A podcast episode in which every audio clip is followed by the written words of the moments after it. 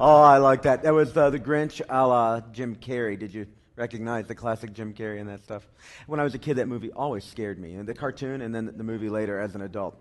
Um, hey, today we're going to talk not just about the Grinch in our second installment of our Christmas at the Movie series. I want to take you to your Bible. So if you have one with you, you can go to Matthew chapter 2. If you don't have one, when we get to the verses, the, uh, they'll be up there on the side screen for you. Um, Christmas is one of those interesting holidays in, in the life of a church because it has been done from so many different angles. And today, what one of my jobs is, is to help us understand that while Christmas spirit, which is what this story is all about, Christmas spirit uh, is a very nice and kind and good thing. Um, nothing against that at all. But in, in, the church, to be the church, we're not just interested in Christmas spirit and whatever uh, amorphous definition you may have for that, whatever it might mean on an individual level. We're interested really in the gospel of Jesus. And the Bible talks specifically about Jesus, and that's why we constantly go there. And, and what I want to make sure, just kind of jumping into it hardcore right at the front end, is that we don't confuse the two.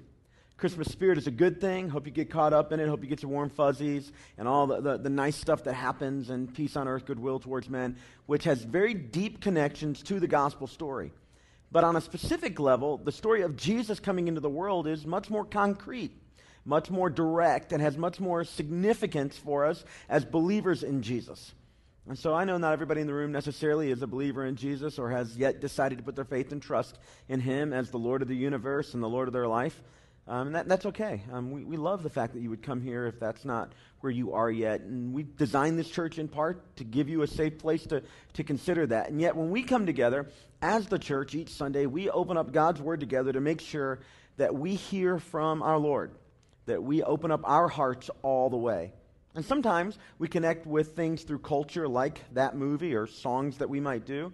We think that a lot of times in culture, people are grappling with the right issues, they're dealing with the right things. And, and we think that the gospel then provides the right solutions to those challenges and the right answers to those questions. And so that's why we consistently go there. Today's story, the reason we're talking about the Grinch is I want to take you to the Grinch of the New Testament a guy by the name of Herod. In history, he's called Herod the Great. He was born in about 74 BC, and he died somewhere around 4 BC, right at the time of Jesus' birth. And Herod the Great was, was an interesting figure in, in history. Um, he was a Jewish leader, but he didn't have all the pedigree of Judaism um, that normal leaders in that culture would have.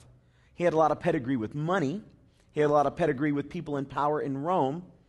And because of that, he was set up somewhat as a puppet ruler. And he was, in effect, told by Rome do whatever you want. Excise taxes on whoever you want to excise taxes on. And, and as long as Rome gets its cut of the share, and as long as you keep that rebellious group of people in that little area called Judea, you keep them in line, you can pretty much do whatever you want. And that's exactly what Herod the Great did. He's been called by a lot of names Herod the Madman, Herod the Great, Herod the greatest builder in all of Jewish history. He rebuilt Solomon's temple. Uh, he built Masada, if you've ever been there looked at this mountaintop fortress. He, he, he, did, he built all kinds of significant uh, ports along the seacoast. He, he was a major, major player in Jewish history. And in Matthew chapter 2, we find where a particular movement, a particular emotion, a particular set of behaviors that this Herod the Great participated in that completely intersect the Christmas story. And in effect, here's why he's the Grinch of the New Testament. He thought he could stop Christmas. He thought he could stop the birth of the Messiah from coming into the world. Being somewhat Jewish, he understood all the prophecies of the Old Testament that one day God would give to this world a king, a king unlike any other king that had ever been born, a king like the world had never seen before. And, and this king would usher in a kingdom that would have no end. He would have, depending on how you read it through what lens, he would have the greatest power any king had ever seen. He would be the greatest servant that the world had ever seen. He would literally give his life for the world. And every Jewish person, every, every studier of the Torah, they would look, they looked forward to that event. It was said that every Jewish mother hoped when she had a son that that son would be the Messiah. And in Matthew chapter 2, we come upon the story where three magi or wise men from the east. We don't really know anything about them. Three, three wise men, stargazers perhaps, people of influence. We're not really sure what all, the, all that goes into what it means to be wise men or magi. Three magi from the east have observed in the heavens a star. And it causes them to acknowledge that literally, and, you know, a star has risen to signify a significant leader um, being born. Uh, his star was rising, so to speak. That's kind of where we get that, that phrase from. And so they began to travel from the east, west, um, towards that little area of Judea. And when they get to the area of Judea, they begin to ask around, where is the one? Where's the one born of the Jews, the king? Where is this special one? We've seen his star and we followed him. That's the setup. Let me take you to the passage right now in your Bible. In Matthew chapter 2, the words again, are on the, uh, the side screens beside of us. Here's what it says in Matthew chapter 2, verse 1. After Jesus was born in Bethlehem in Judea, by the way, we don't know how long after, relatively shortly after, Jesus was born in Bethlehem in Judea. During the time of King Herod, Magi from the east came to Jerusalem, which would have been the capital city, and asked, Where is the one who has been born King of the Jews? We saw his star when it rose, and we have come to worship him. Now, when Herod King Herod heard this, he was disturbed, and all Jerusalem with him. He was disturbed. It's interesting that during the Christmas event, yet unpacked, all the implications aren't fully known, and yet an entire culture is leaning forward in anticipation of this event. The emotion, the first emotion, kind of wrapped around it, is people are disturbed. I mean, everywhere throughout the Christmas story, when you read about Mary and Joseph, and Mary finds out something great's going to happen to her, and Joseph finds out something great's kind of happening to them, their first emotions are they're a little perplexed. They're, they're a little disturbed. Um, it's not an immediately joyful embracing of all that's about to, about to come. When King Herod hears that the star has risen, that there's a king going to be born, he's disturbed. Now, his emotions are somewhat easy to understand, at least from a political level. If he's the king and there's a new king born, uh, that doesn't play too well. I mean, he knows historically that one of the most dangerous jobs on all the earth is to be the king because everybody's out to get you. Hmm. And, and you wonder who your friends are because you only have friends because of what you can do for them, how you can bless them, and how you can, you know, benefit their lives. And, you know, in, in the story, the, the Grinch, you, you, you have a similar kind of thing going on. You have this, this guy on the outside uh, uh, of the village of Whoville there, and, uh, and he, has been somewhat cast out. He, he, looks at himself as the rejected one. And this is the very fear that's going in the mind of, of our biblical Grinch, Herod. I, am going to be rejected. My leadership is going to be overthrown. I'm, I'm going to be deposed, if you will.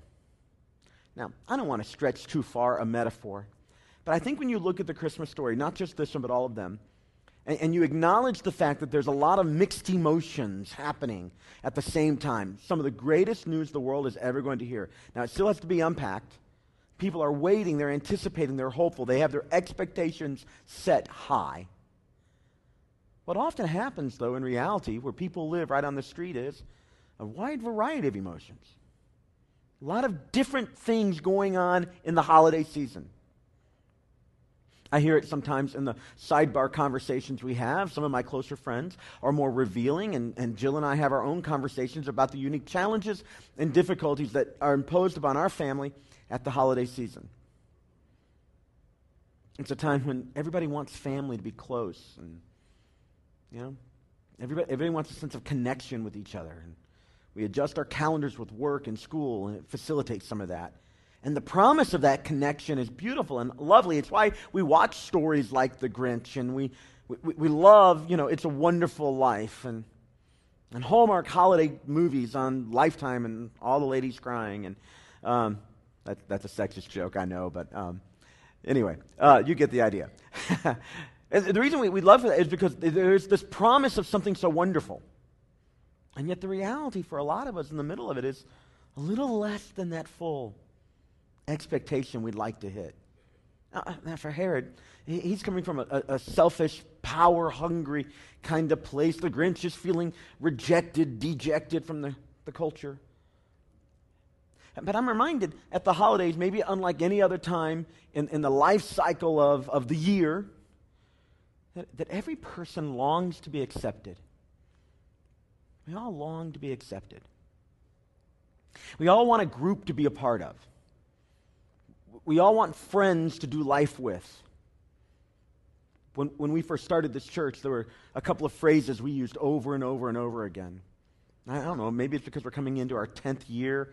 You know, next fall we'll have our 10 year anniversary. I've been reflecting a lot on the beginning, and it's at the end of the year anyway. I do some of that. But eh, here, here are some of the phrases we use as we try to think about what it meant to be accepted. We, we use this phrase. It, it was a place where we wanted to love people and, and to be loved back. We didn't want to just constantly be pouring ourselves out. We knew that a healthy regimen of spirituality looks like you pour yourself out, but then you get built back up. So we wanted to love and be loved. We wanted to know and be known. So that we could cut through the surface and we could, we could get down a little deeper with each other. And, and if you had a challenge, it didn't mean we were going to kick you out. It meant that you could be honest about that you know, uh, acknowledging all the rules of public etiquette, uh, etiquette anyway, that some things aren't shared publicly in a big group, but in a small group. And when people really got to, you could really know and be known. And it would be okay if you weren't perfect and you had warts and, and, and, and the whole bit. It, it was okay. And, and then we didn't want to just like sit around and know and be known and love and be loved. We want on the positive side of scale, we wanted to celebrate each other and, and to be celebrated. So if something good happened to you, you didn't have to worry about whether or not we were going to be jealous if you shared that with us. There are a lot of other ways we talked about it, but the, the heart's desire we had was to create a place where no matter what was going on in a person's family, what was going on in their personal life, whatever baggage they brought to the room, that in this place, it would be a place where you could know and be known, love and be loved, and celebrate and be celebrated. Because at the core of of all of our hearts, God wired us this way, is this desire to be accepted. And when that doesn't happen, the sense of loss is pretty profound. And you add to that at the holiday season, sometimes maybe there's been a, a death in the family, a sense of separation, alienation from somebody you love, a sense that maybe the year didn't go all that you would like it to be. And in the middle of this wide variety of human emotions and experiences, that we think may, maybe you're feeling this way today that, that it, you're the only one going through that sort of thing. You're the only one that feels that way. You're the only one that has those hopes, and it, ha- and it hasn't fully hit its full development yet. It hasn't fully matured. That hope hasn't fully come to life. I want to draw your attention back to this story in your Bible. For every major person, on the eve of the greatest event in their lives, there was a sense of troubling, disturbingness. It wasn't all right. And yet, it's in that very kind of a reality that God deposits his son, Jesus, into the world. In fact, here's the way I'm thinking about it today the event of Christmas itself is God's way of telling us that we're accepted. Humankind had separated themselves not only from each other, breakdown of family, breakdown of community, a certain hiddenness and, and masking that everybody projects. But they had, they had separated themselves from their Heavenly Father as well. And God saw fit to come good on a promise He made a long time ago that He would be for us. And not just for us from a distance, He would do it more powerfully and beautifully. He would be with us. So, in the promises about Jesus at Christmas, there is this hope that God would come and dwell among us and show his acceptance of us. And he would pave the way. And as we followed him, he would make the mountaintop that we're reaching for. That's know and be known, love and be loved, and celebrate and be celebrated. He would bring that mountain down low so it could be accessible. And he would take the, the valley experiences and he would raise them up. And he would literally, here's the language of Isaiah, captured for us in the song called the Hallelujah Chorus that often is sung at Christmas time. He would cre- create for us this highway of life, level, plain, on which we could walk. And begin to grab hold of these very things that we want for ourselves. And so when I, when I watch a movie like The Grinch and I see this dejected guy living on the edge of the community, and from his mountaintop experience looking down and seeing what th- this, this connection, this joy, this celebration that this community is having. You, you know where it takes my heart? It takes my heart to a couple of places. Back to an early group of people saying, We think that God would like to use a new church. You don't need more churches, but uh, God would like to, to use a new church to do things a little differently and create that sense of community. And it takes my heart to our broader community, not just in our walls, but outside of our walls, to a group of people who don't understand that there really is a road, there's a path, there's a way to know and be known, to celebrate each other, to pull the mask off. And this fear of alienation and, and separation and the pain that often comes with that, and this longing we have to be accepted, that Christmas promises that, and then God has delivered the gift. That's a gift that has to be unwrapped, and it's sometimes packaged somewhat complicated, and it's a lot to pull through, but there's this beautiful thing happening at Christmas. And so every year we, we pull back and we slow down the calendar, we reconnect in hopes of reconnecting the, with the very thing that God wanted for us. It's exactly why He sent His Son Jesus. Now, there's this whole idea of connecting with people and empowering people and, and, and, and loving people and celebrating, it's lost on Herod. All he can think about is his small minded, myopic way of viewing his world. What, what's it going to cost me? How's it going to impact me? Uh, Dr. Seuss says of the Grinch that his heart was two sizes too small. He couldn't grasp it all. He looked at it, he had envy, but it was elusive to him. He didn't have a spot for it. That's what the scene was showing when, when Grinch's heart is growing in his chest and he begins to understand on a deeper level. I'd like to tell you that the Grinch of the New Testament had the same experience. He didn't. His ends much more tragically. In fact, let's pick up the story in Matthew chapter 2, verse 4. Herod has heard now that the, uh, the, the, wise men are there, all Jerusalem is disturbed. And so when he had called together all the people, this is Herod, and the chief priests and the teachers of the law, he asked them where the Messiah was to be born. And, and, and, and here's what they say He's to be born in Bethlehem in Judea. Bethlehem in Judea. That's what they replied. Now, now Bethlehem in Judea isn't just a, a little city, it, it, it's a city that has um, its roots with a major player in Jewish history, with David, the first great king of Israel. And so it's the royal city in a lot of ways. And and prophetically, if you read some of the Old Testament, there's some strong indication that that's where this king would come from. He'd come from the king's city, from David's city. In fact, he'd be of the house of David. And this bothers Herod a bit because his ties to that lineage is somewhat sketchy at best.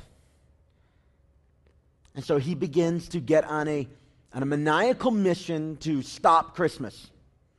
If you've seen the movie The Grinch, this is exactly what the Grinch does. He believes that by manipulating some external circumstances, he could stop this movement, this spiritual movement, this God movement, simply by rearranging some of the, the circumstances of the, of the life that they were all doing together. In Herod's case, he decides to murder all the little boy, boys born in this area that are under you know, two, two years old. Now, he wasn't sure exactly when the star rose, timings, so he, just to take care of it all. Now, now, now Bethlehem at the time is probably not all that large. Maybe a few hundred families, maybe, maybe 20 to 40 young men would fall under this, this category, young, young babies would fall under this category. But he's proving, number two, that he's missed the central issue. He's gotten distracted from the central issue of what was really, really going on. There were people alive when Jesus was born that knew that God was coming to be with them, but they didn't notice when it actually happened. They didn't notice when it actually happened. You know, he calls together all the leaders, all the wise men, all the people who understand the scriptures, and, and they're pretty specific. It's going to be in Bethlehem. And the star doesn't say where, they just kind of go. So the, the wise men show up in Jerusalem, and, and, but these prophetic words, it's going to happen in, in, in, Bethlehem. That's where you need to go. So Herod calls them all together. And in the middle of, of, of being on an honest search and an honest quest, he still misses the central issue that God is bringing a great gift into the world for all humanity, all of humanity.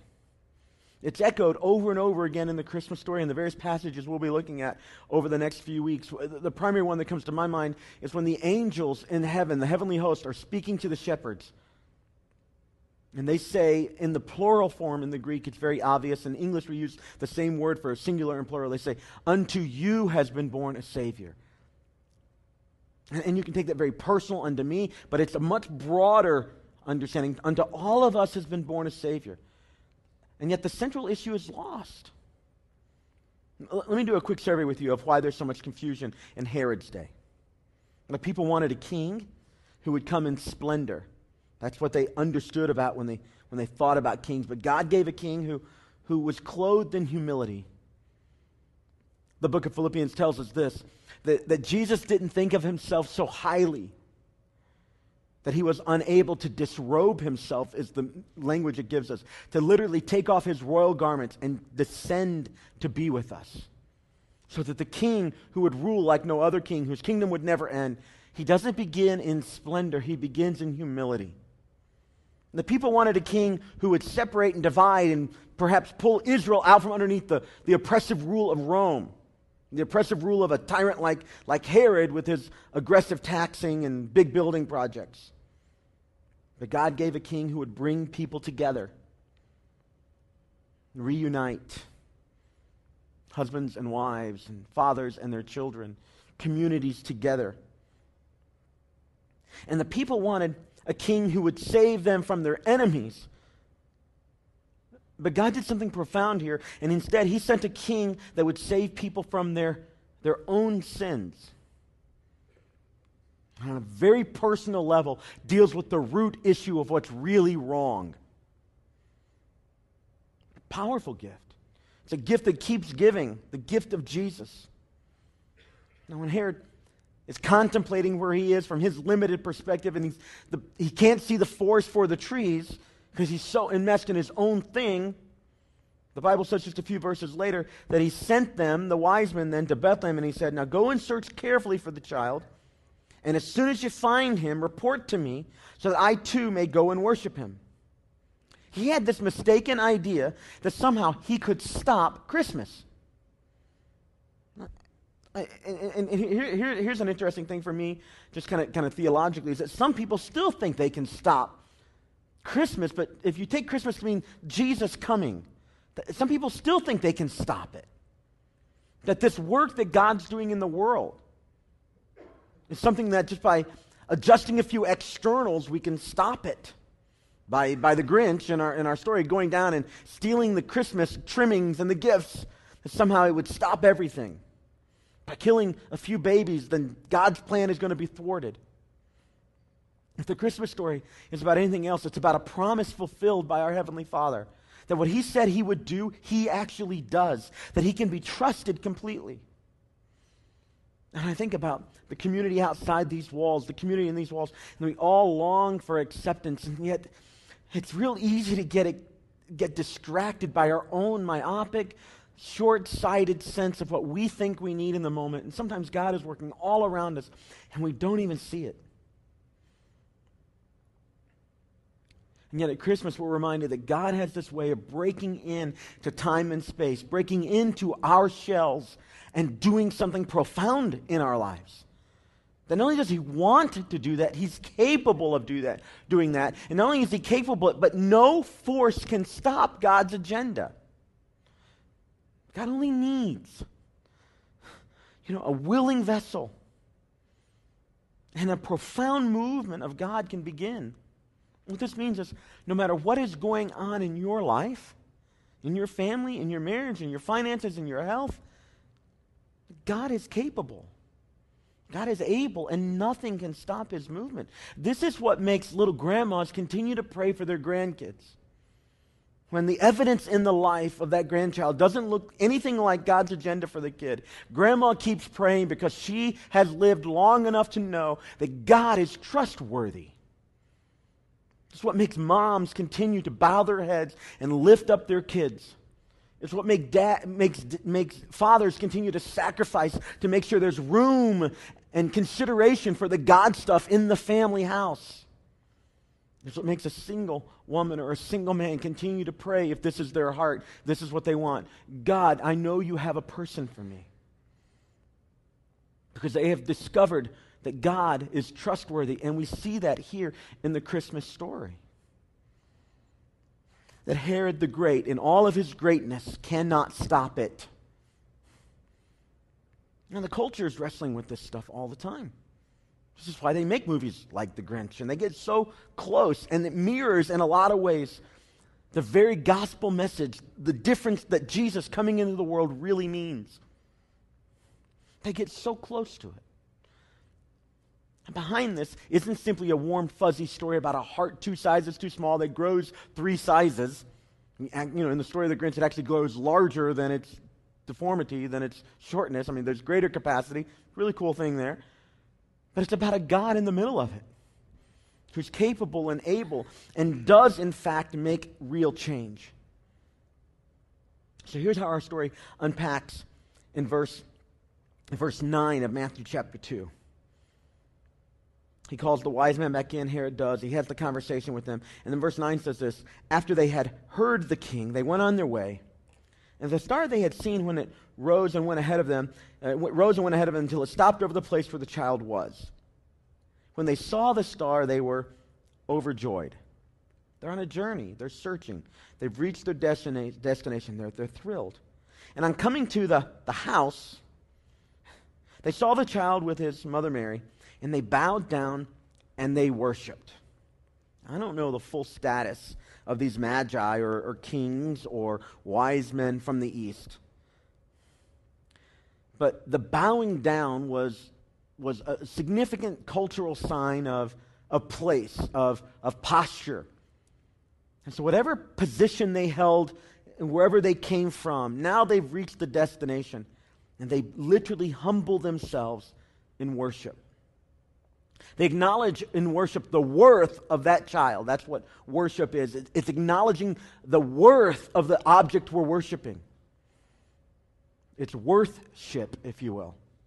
It's a little side note. It always just fascinated me as a pastor when somebody comes into, into this room and they have a heart for Jesus and and we create an environment where people are able to worship. We, we don't always maybe do somebody's personal favorite style or or you know we, it's a little more loud or not loud enough or the wrong song choice from the wrong decade or wh- whatever else. And, and, there's this debate about whether or not one can worship. The, the wise men have traveled. They spent dollars i mean like major jack in getting to the place. And when they come into the arena where the object of the worthiness is there they do what all worshiping people do. They humble themselves I can tell you that. There's never an environment in which God's people can't worship. We believe God is everywhere present. We believe that He's always there, that Emmanuel, one of the names of Jesus at Christmas, that's kind of his title, God with us, means that He is always present. And so that no matter what circumstance we're in, we can worship Him there. Whether people are singing songs you like or don't like. In the case of Paul and Silas in the book of Acts, that happens after the Christmas event. They're in prison together, in stocks and chains. Nobody's playing music. Nobody's playing their favorite song. And the Bible says they begin to sing and worship the God that is present with them in the prison. And so it's what makes people who have very little in, in, in, an environment like ours where commercialization has almost run amok, and they have very little to share with each other, but they have a heart for God, it's what allows them to experience all the warmth and blessing of Christmas.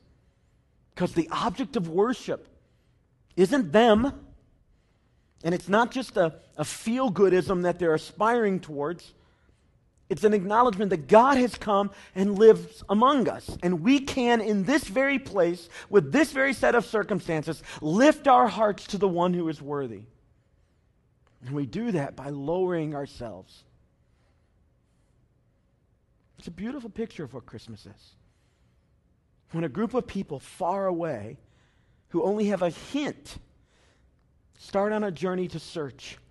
And the very king with all the power right next to the event itself, completely surrounded by people who know all about the event, they get it and he misses it. It's tragic what happens in the lives of believers who say with our mouth and believe on some level in our hearts that God is with us. And yet we face our challenges as if He hasn't come, as if He's not there. We don't call out to our God who's with us. The Bible says it this way He's a very present help in a time of trouble. When I come to Christmas, it's hard for me because I get caught up on sermonizing and churching and shopping and eating and partying and traveling and it's hard sometimes for me to remember. In the middle of all this, here's what's really going on. There is a God who is worthy of worship. And no matter what's going on in my life, He's right there with me. And the gift of Christmas isn't that Jesus simply came in times past, it's that He's still here and still among us by His Spirit, doing His work in our lives. And I can be like Herod, consumed with the stuff of Christmas, the stuff of the event itself, and miss the very point. Or I can be like the wise men who have sometimes little information, and yet the openness, the sincerity of their search brings them to the very place where their longing is met, their heart is satisfied. The wise men didn't just come and worship him emotionally, if you will. They brought gifts know, a lot has been made about these gifts, but the, the very simple fact is, is that the gifts show the clarity that they had about this newborn king. They brought him gold, which is something you might expect a king to have, frankincense, which is a, a type of sweet smelling um, material that priests, people who connect people to God, used in their worship. Jesus as priest and king. These are prophetic um, understandings, theological understandings of what this king would be like. He would not only be a, a king who rules in power and might and authority, but he would literally help people connect with God. But it's the last gift that they gave them myrrh, kind of an oily substance used for the dressing of the bodies of the dead.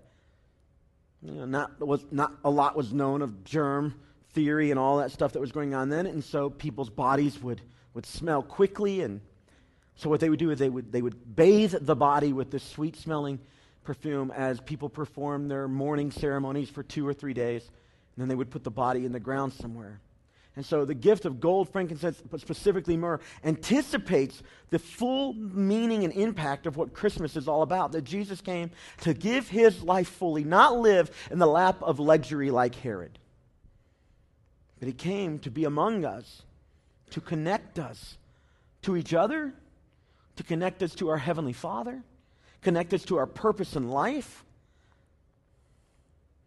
And I read a story like this or I watch a show like that, and it reminds me that no one can stop Jesus coming. No one can stop Christmas. And it's never too late for anyone to find it. Now, you would think that here are the Magi in Herod's house, and Herod has concocted a scheme. You go find him. When you find him, you come back and tell me. And the moment they leave, he, ends, he, he issues out a decree kill all the boys under two years old. We're going to get rid of this threat. But the Bible says that the Magi are warned in a dream not to go back to Herod. So they leave a different way. Mary and Joseph escape down to Egypt. And the Christ child is saved, and the gift of Christmas is there, and Jesus grows up and does his profound work. And the babe that is born in great humility lives, in, uh, lives his life in similar humility. And he dies in great humility. But he doesn't stay dead, he rises from the grave. And he ushers in this kingdom that has more adherents, more citizens than any earthly kingdom has ever known. And people all over the globe, at this very moment, in the few hours before and the few hours after ours is given how the sun moves and how we do time adjustments, people all over the globe are still finding a way to bow themselves before this king. Many of them have none of the beautiful accoutrement that we have. They can't afford the gift that we're going to buy. And they don't have the, the specialness of being blessed to be born in a in a, in a nation like, like we've been born, where we can worship freely. And yet, sometimes through great persecution, great significant loss, real alienation, real persecution, they bow themselves before this king.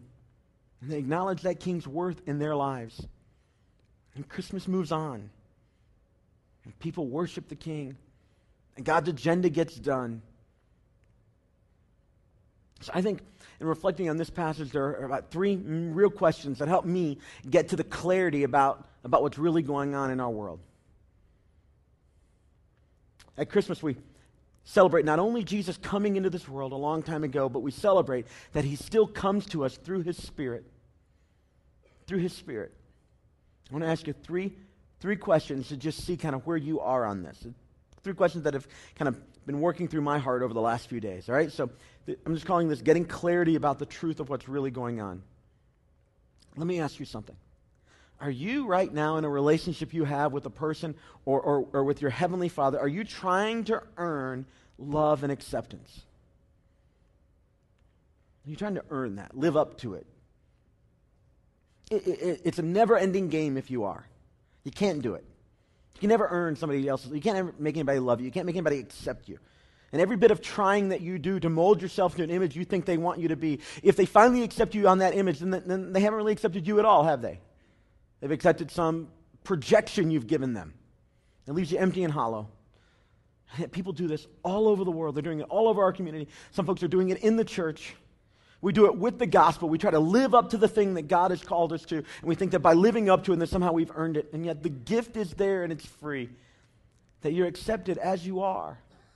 And a humble acknowledgement of the worth of our King. And acknowledging that you're not perfect, that you're a sinner. And you come to Him just as you are. And you bring the gift of your life, and He accepts you right there. It's why there's so much power in the gospel, because people realize I can lay down my fight, I can lay down my projecting. So let me just ask you do you have a relationship where you're trying to earn, live up to, deserve the love and acceptance? I'm not trying to, I'm not talking about trying to be the best you. I'm not, I'm not challenging trying to uh, live up to what you know or put your best foot forward. All those are valid things, but I'm talking about at the base level. Are you trying to earn this love and acceptance? If you are and you're a follower of Jesus, somehow the gospel has, has missed you. You know, I don't have to do that. Christmas proves, if anything else, that God warms himself up next to people who don't deserve to have a connection with him. It's a beautiful thing.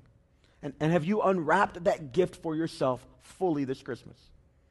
Here's, here's my second question Do you, like me, sometimes get distracted by stuff that doesn't really matter? Really matter.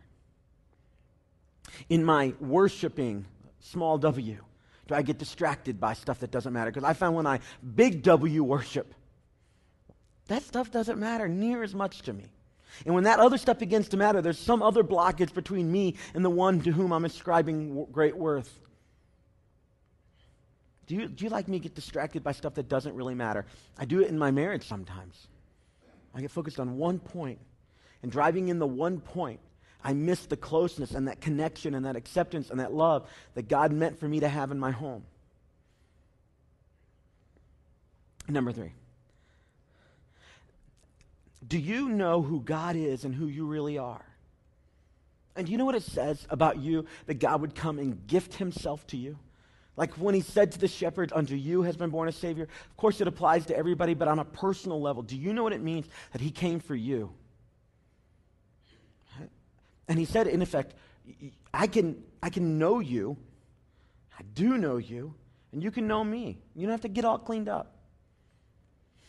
And I love you. And you can have a relationship with me. You can reciprocate back a love.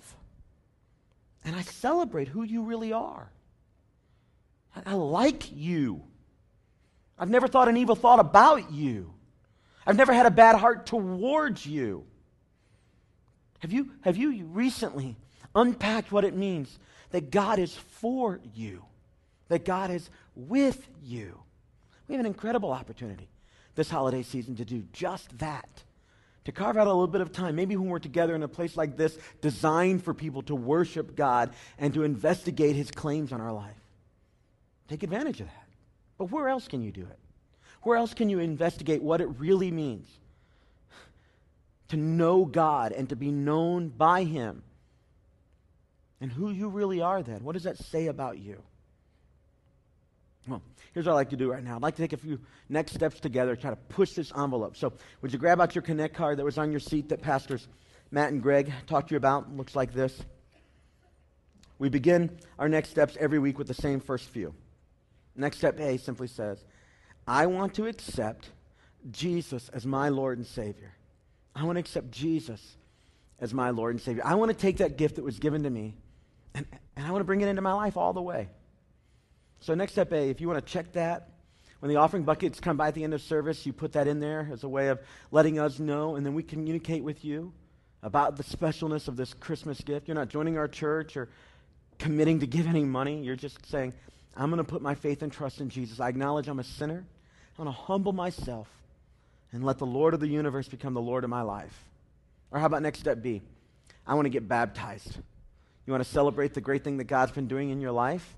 That He's done, that He's accomplished, that He's not done with you yet, that He's with you, that you're not alone, that He's connecting you to Himself and connecting you to others. We celebrate that through the act of baptism. You check that, put in the offering bucket. We'll communicate with you, answer your questions if you're not sure, and ultimately, hopefully, get you a specific date and time where we can celebrate with you as a family around here. Now, how about next step C? Here's the prayer, literally the exact words I'm praying every morning Father, today give me more clarity about who you are and who I am. I have this simple uh, understanding that if we would acknowledge more the worth of the one in the manger, who hung on the cross, who was resurrected from the dead, and who is still with us by his Spirit, it would change things. It would, impact how, it would impact how I see myself.